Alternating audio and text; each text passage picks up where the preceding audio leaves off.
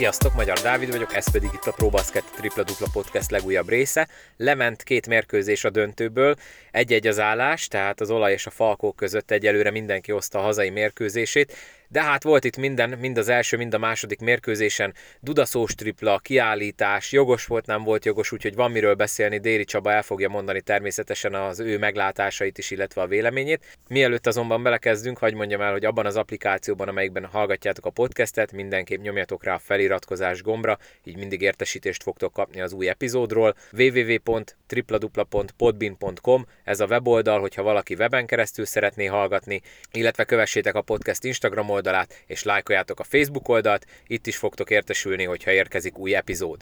Látogassatok el a probasket.hu oldalra is, itt Jordan és Nike márkás kosaras cipőket, kosaras kiegészítőket tudtok jó áron vásárolni. Na de nem is szaporítom tovább a szót, jöjjön tehát a döntő első két mérkőzésének az elemzése Déri Csabával. Sok szeretettel köszöntöm Déri Csabát itt a ProBasket Tripla Dupla Podcastben újfent. Na Csaba, kész, túl vagyunk a döntő első két mérkőzésén. Hát van miről beszélni, úgyhogy szerintem kezdjük is az első szolnoki mérkőzéssel, amit ugye az olaj nyert egy dudaszós Rokobadzim triplával 80-77-re. Ugye egész meccsen szoros volt az állás, az elején lépett el a szolnok 10 ponttal, de utána végig fejfej mellett haladtak, volt, hogy a Falkó is átvette a vezetést, és hát ugye jött a végén az a Rokobadzim tripla, ami ugye elég sok témát szolgáltatott a kosár közvéleménynek, hogy időn túl volt-e, hogy volt ott egy szabálytalan Warner blokk, hogy belefére mindez 1,2 másodpercbe, hogy volt a lépésük, szóval rengeteg minden felvetődött. Mielőtt így konkrétan rátérünk erre az esetre, hogy láttad azt az első mérkőzést? Hát itt rengeteg dolog vetődött föl. Kezdjük a szolnokkal. A Szolnokon az edző ugye hazai pályán zöld, zöld utat engedett a, a, a jó játékosainak, tehát a légiósoknak, illetve a meghatározó játékosainak. A Warner szokatlan módon 32 percet játszotta, és a Warner meg is hálált, egy nagyon stabil teljesítményt nyújtott, jó védekezett, jó szervezte a játékot, aztán a Csakaront is 29 percet, illetve a Szuboticsot is 29 percet játszott a, a Gásper. Különösen a Csakaron meghálalt a bizalmat, ugye ő alapember, ő, én nálam a legjobb játékos a szolnokba. Nagyon szép teljesítményt hozott a Rock Badzsim, illetve ugye a dobásba a Warner Badzsim betalált, távolról 13-as dobott a, a, a szolnok E, illetve egy nagyon stabil e, csapatteljesítményt e, hozva. A szó, én úgy éreztem, hogy inkább a Szolnok irányította a mérkőzést, tehát a játék nagy részében a Szolnoki akarat érvényesült, és a klasszikus Szolnoki karakteres dolgok kijöttek, stabil védekezéssel, ugyan vége utolsó dobása Ugye kérdés itt, hogy időn túl hogy vagy bent, de uh, úgy uh, mentette, uh, úgy uh, el a hosszabbítást a szolnok, a nyert, uh, de abszolút megérdemelten. A Falkónál, uh, Falkónál uh, a három magyar válogatott mezőnyjátékos, elsősorban itt a Per Zoltán itt a Primet, 28 perc alatt dobott 27 pontot, 39 valponttal. Aztán nagyon stabil teljesítmény nyújtott a Benke Szilárd és a Váradi Benedek. A, a Benkénél a távoli dobások, a Váradi Benedeknél pedig a dupla-dupla, ugye 13 assziszt, és 7 lepattanó is van mellette. De igazán a Bruizma fél, 35 percet hozott négyes poszton. A Bruizma nem hozta a maga szokásos teljesítményét, illetve hát a, a, a Keller, a Kyan Anderson és a Baracs nem bajnoki döntő szintjén játszott még. Na most a Falkó így is oda jutott, hogy kicsi hosszabbítás lett volna, tehát itt látszott már, hogy a Falkónak komoly tartalékai vannak. Na most a miért annyit, hogy egy nagyon stabil szervezetvédelmek voltak, és élmény volt nézni. szerint tévén néztem, nekem minden igényemet kielégítette, különösen örültem annak, hogy visszajött a közönség, ugyanis a játék azért csak közönséggel az igazi. Tegnap ott voltam a helyszínen a Arena Szaváriába, több mint egy év után jó volt odaülni a lelátóra, illetve jó volt a hangulatot érzékelni. Na most, a, ami kérdésben már itt fölmerült a bevezetőkbe, hogy a végjátékról mi a, a véleményem. Illetve fölmerül itt ugye most a csakarunknak a, a kiállítása is majd. Nekem a véleményem elég sarkos. Tehát most a videózás nagyon sokat segít a játékvezetőknek. Ugye itt fölmerül három dolog a szolnoki esetnél hogy a Horner rossz blokkot adott, illetve lökötte a dobás előtt. Mert ha azt a bírók megítélik, játékvezetők megítélik, ugye a, a egyértelműen látszik, akkor nincs dobás.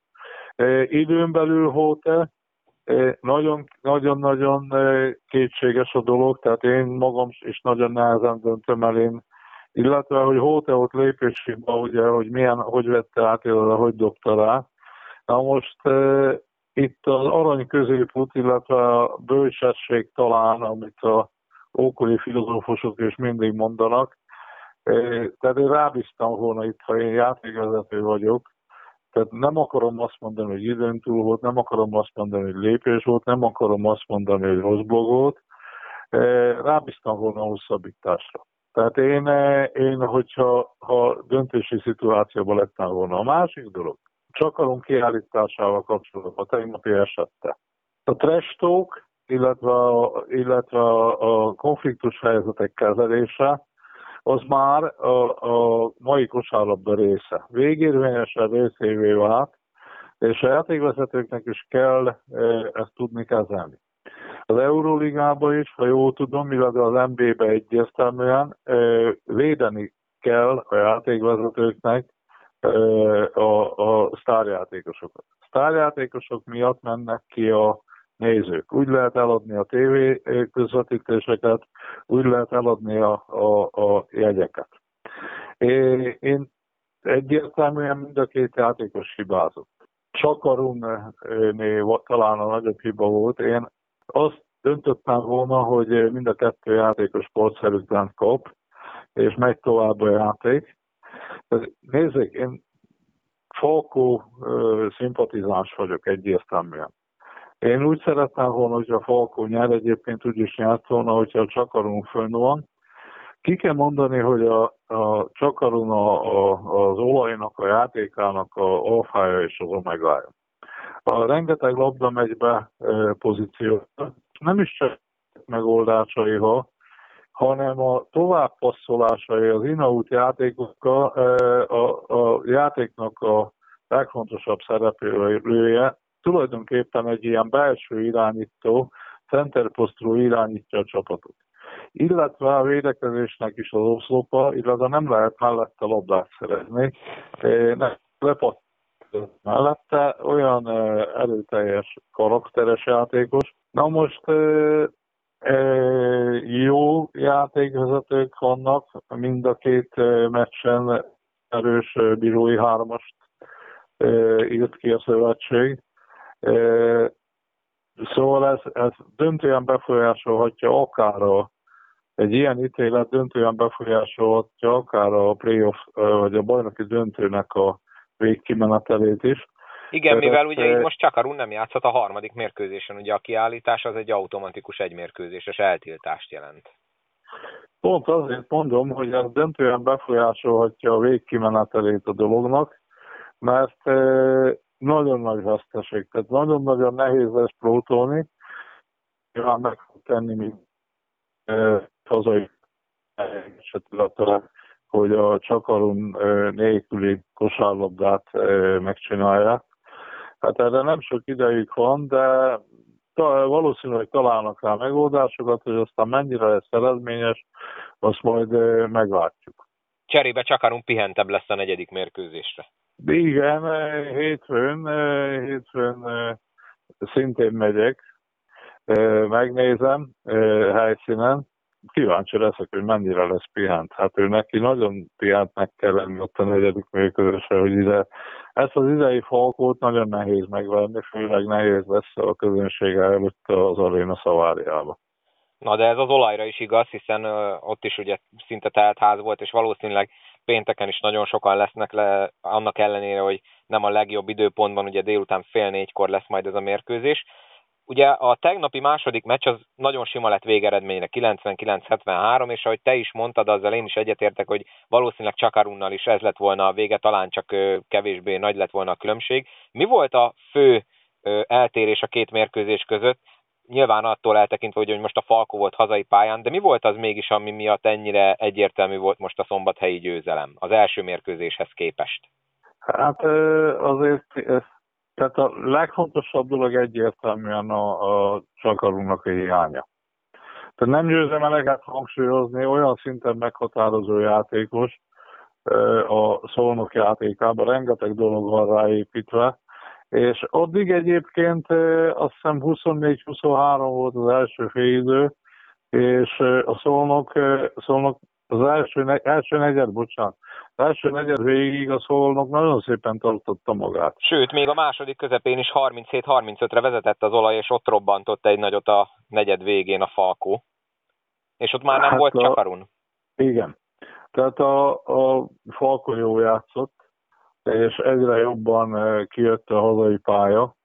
Már ugye, tehát jó értelemben, E, aztán a Falkónak négy-öt játékosa is e, extrát hozott, e, a olaj pedig szétesett. Tehát nem tudok szebb szavakat használni rá, szétestett, de itt mindegy gyakorlatilag, hogy valaki egy pontra kap ki, vagy 30 az ugyan a playoffon ugyanúgy vereség, tehát egyáltalán nem számít.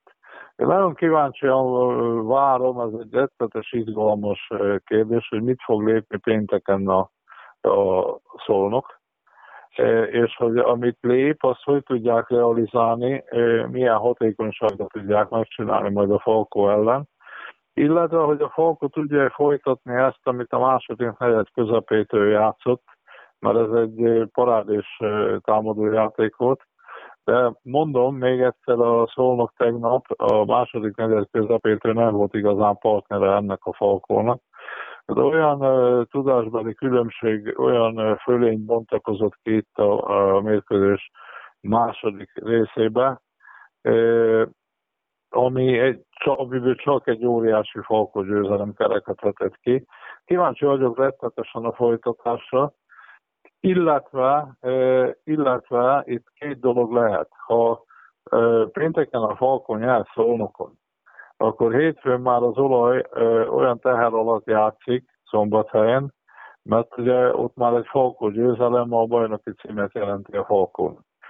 Tehát itt az olajnak nagyon komoly szakmai kérdéseket kell megoldani. A csakarunk nélküli péntek esti játékot, és ha ne adj Isten ott vereség van, akkor a, a hétfő esti szombathelyi e, utolsó meccses játékot, ott már nagyon nagy tár alatt.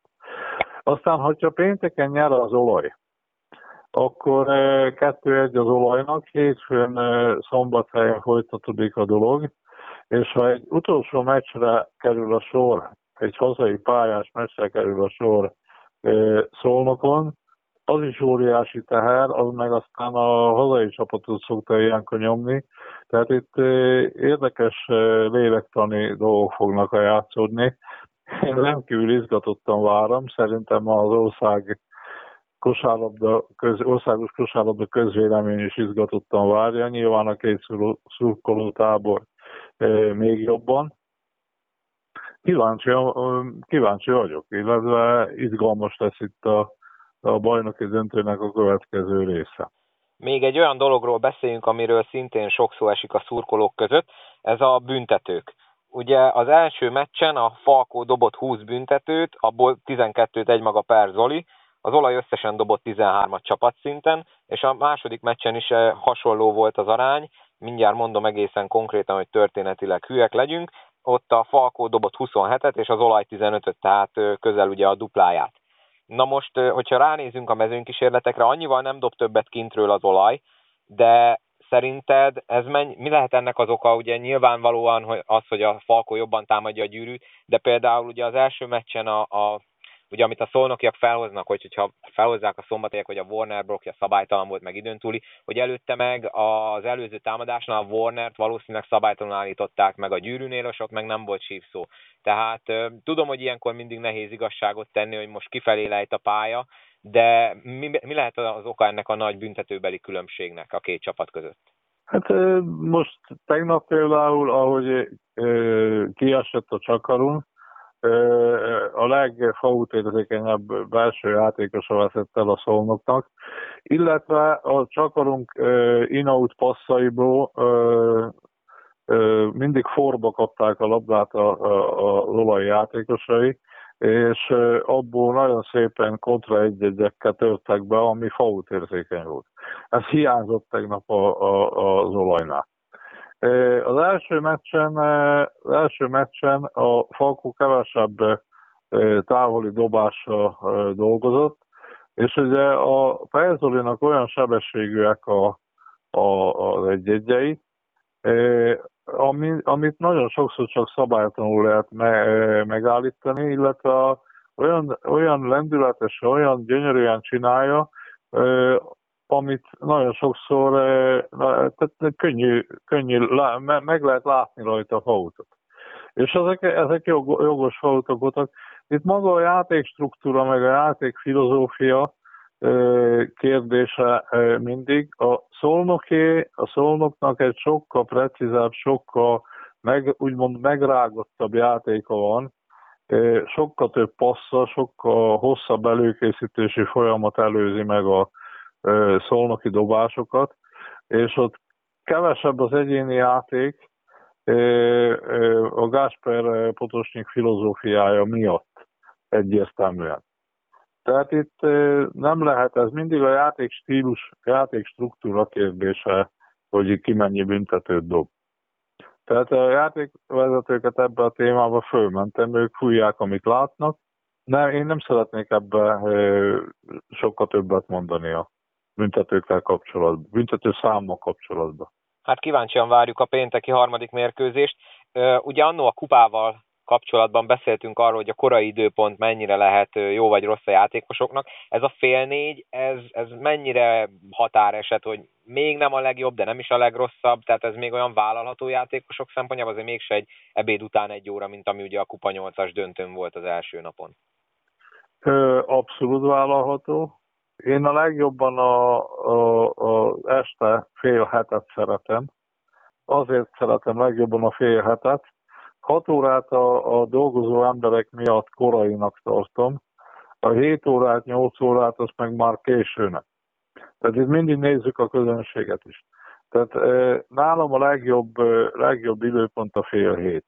A fél négyre föl lehet készülni. Tehát egy korábbi ebédet kell beletenni, aztán játékosokat úgy kell pihentetni utána, hogy el kell kezdeni időben a taktikai értekezletet, meg mindent. Ez megvan ennek a rendje. Korábban kell fölkelteni a játékosokat, esetleg egy korábbi frissítőedzést, meg egyebet, ezt meg lehet oldani, tehát az abszolút megoldható kategóriának látom. Én semmi olyan időpontot nem szeretek, ami délelőtti, tehát ilyen 11-12, aztán még az egy óra is korai, tehát nagyon nehéz arra fölkészülni, a, fölkészíteni, a bioritmust beállítani, de fél négy abszolút megoldható. Hát most maximum majd egy kis munkából korábban elkéreckedés, vagy nagy Isten szabadság fog kelleni a szurkolóknak. Nem Na. tudom, szombathelyről mennyien fogják ezt így bevállalni. Kíváncsian várjuk, hogy mi lesz, ha tippelnet kéne, akkor te most azt mondod, hogy így, hogy nincsen csakarun, megnőttek gondolom a Falkónak az esélye egy idegenbeli győzelemre, és hogy elvegye a pályelőnyt. Hát óriási veszteség, de biztos, hogy a szolnoknak Szolnoknak egy ilyen ostromlott vár benyomását kell kelteni. Egy ilyen sebzett vad, vagy egy ilyen sarokba szorított sebzett vadként kell fölépni. Faktor lesz a közönség, tehát olyan légkört kell teremteni a szolnoki közönségnek, hogy tényleg az a mindenki hozzon még egy embert stílusba kell odaállni. Hozzáteszem, a formál logika szerint játékstruktúrájukban olyan erős szerepe van a Csakarunnak, hogy nagyon fog hiányozni. Tehát ha a formál logika szerint nézem, akkor el fogja venni a Falkó a, a, a Szolnok pálya előnyét, tehát a, a Falkó a, a lépett elő esélyes Szolnokon is, de ugye, ha az a régi, igazi, fanatikus, katlanszerű, szolnoki terem, illetve közönség olyan szinten áll hozzá, hogy a régi időkben szokta, akkor én át tudom képzelni azt, hogy a szolnok megvárja a falkot. De mindenképpen a falkot érzem esélyesnek. Hát pont ugye a Falko ellen volt két évvel ezelőtt a kupa döntőn, hogy szintén sebzett vadként az olaj meglepetésre győzni tudott. Kíváncsian várjuk, mi lesz. Csaba, köszönöm a döntőről az értékelést. Még egy téma, mielőtt elköszönünk egymástól. Van nekünk ugye egy bronzmérkőzésünk is, ami hát az eredményet azért elmondjuk, ugye a Szeged 102-81-re verte a Debrecen, de nem is ez az érdekes, bár lehet ez is érdekes, hogy ilyen sima mérkőzés kerekedett belőle, hanem az, hogy a mérkőzés másnapján talán Kovács Adriánt azonnali hatállyal felmentették a munkavégzés alól. Talán ez elég kissé meglepőnek hathat sokak számára, én biztos, hogy meglepődtem, és ami érdekes lehet, hogy ugye Adrián azt mondta a mérkőzés után, hogy értékelhetetlen a mai mérkőzés, hozzáállásbeli problémák voltak a meccsen. Na most ebben az esetben ugye szintén a szurkolók a fórumokon megindultak a, a találgatások, hogy mi lehet a probléma, hogy megfurták esetleg a játékosok az edzőt, és előjön ugye megint a, az életkor kérdése, hogy nincs elég tekintélye a csapatánál. Tehát azért nem egy első éves edzőről van szó, plusz ugye ő már korábban is azt hiszem két évig volt másodedző, tehát ott van rég a csapatnál. Na most szerinted minek kellett ahhoz történnie, hogy itt az utolsó pillanatban tényleg kihátráljon mögüle a vezetőség, és ezt meglépjék? Mert ugye Zuni Krunicsnál, ugye ő is tulajdonképpen egy elimination game, tehát egy utolsó mérkőzés előtt állt fedő önszántából, itt meg ugye a vezetőség határozott így a bronzmérkőzés kellős közepén tulajdonképpen. Zunicsról ugye beszéltünk múltkor, meglehetősen szokatlan, tehát én nem is nagyon tudok így a hazai kosárlabda történetéből mondani ilyen példát, illetve nemzetköziben se hallottam ilyenről. Kovács Adriánnak kapcsolatban érdekes véleményem van. A debreceni vezetőség nem az a vezetőség, aki meggondolatlan döntéseket hoz. Illetve nem szokott döntéseket hozni, hanem megfontolt, kiérlelt döntéseket szokott hozni jellemzően. Na most, a Kovács Adrián rendkívül fiatalon kapott másodedzői szerepet, illetve ő volt 20-as edző is a Debrecen, és őt bajnoki döntőig vele rendkívül eredményes, pozitív, előremutató munkát végzett, és utána, két év után ismerték egymást a felek, rendkívül fiatalon kapta meg a vezetőedzői beosztást.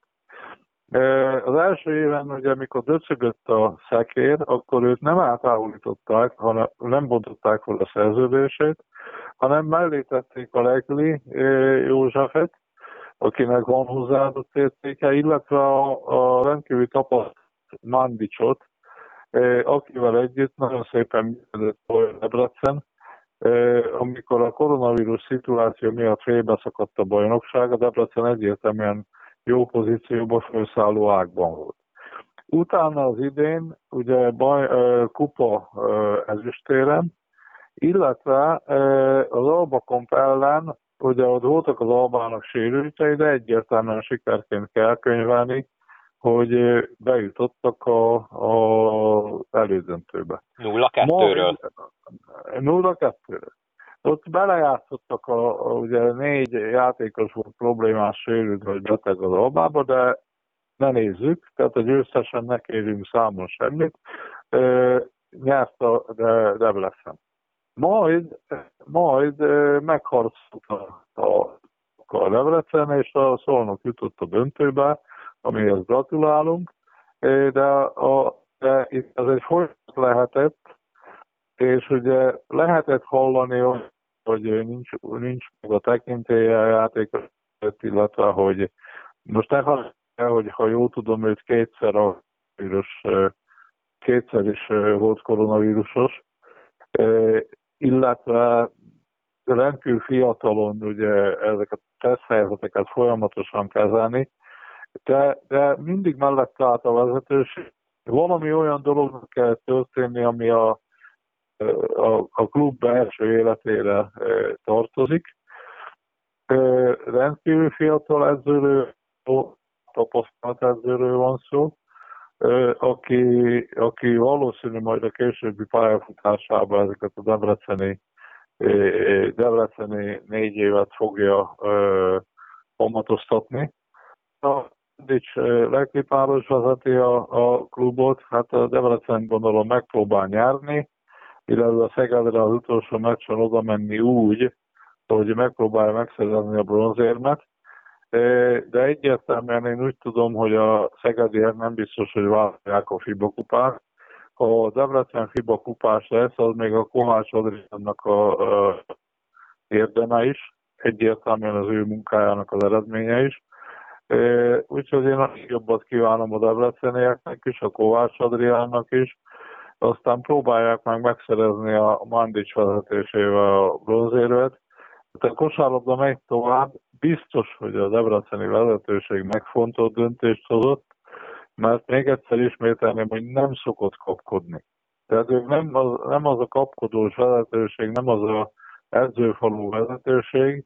Annak idején, amikor a Benényi Sándorra ugye óriási vereség szériájuk volt, akkor odavitték mellé a Patona Imrét, aki, aki segített abból, hogy stabilizálódjon a csapat. Akkor sem az edzőt távolították el, hanem megpróbáltak megoldást találni.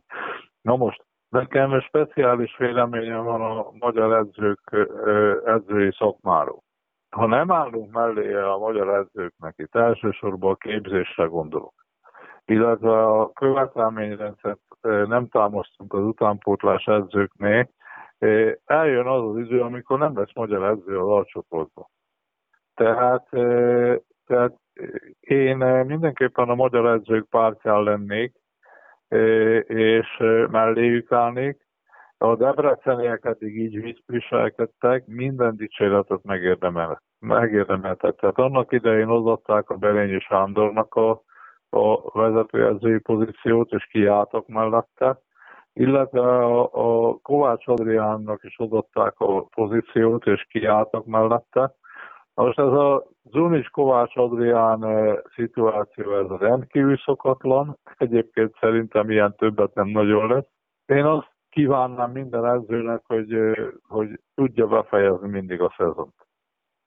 Viszont ez egy, eh, viszont ez egy vezetői döntés. Én őszintén mondom, nem is akarok vele többet foglalkozni, mert ez a klub abszolút belügye. Majd meglátjuk, Tehát, azért én megpróbálok majd Adriánnal beszélni, ugye ő rendszeres vendége volt szintén a podcastnek, aztán majd meglátjuk, hát ha egyszer kiderül, hogy mi történt valójában, addig meg megy ugye a szokásos találgatás, ami jellemzi a magyar kosárlabdát. Csaba, van, van-e még valami, amiről beszéljünk, vagy akkor kíváncsian várjuk a döntő harmadik meccsét, ami után meg szerintem majd megint beszélgessünk, tehát ne várjunk két meccset, mert mint látható, mind a két mérkőzésen nagyon-nagyon sok téma volt, ami akár önmagában is megér egy podcastet, úgyhogy szerintem legközelebb beszéljünk a harmadik mérkőzés után. Állok rendelkezésre. Csaba, akkor köszönöm szépen, és hát akkor további jó szurkolást minden kedves hallgatónak, ki, ki melyik csapatnak szurkol, és aki teheti, az menjen ki mindenképp élőben a meccsre, akár Szolnokon, akár Szombathelyen, hiszen ugye utána őszig jön majd a bőjt időszak. Csaba, köszönöm szépen még egyszer. Kérem. Ezúton is köszönöm természetesen Csabának, hogy a rendelkezésemre nektek pedig nagyon szépen köszönöm, hogy meghallgattátok ezt az epizódot is. Tegyetek így a jövőben is, ehhez azt kell, hogy abban az abban, amelyikben hallgattok, nyomjatok rá a feliratkozás gombra, akkor értesítést fogtok kapni, hogyha új epizód érkezik. www.podbean.com, hogyha weben keresztül akarod hallgatni, mesd el a könyvjelzők közé, és olykor-olykor nézzél rá, illetve közösségi médiában lájkolni kell a Facebook oldalt, követni az Instagram oldalt, itt is értesítést fogtok kapni, hogyha érkezik új epizód.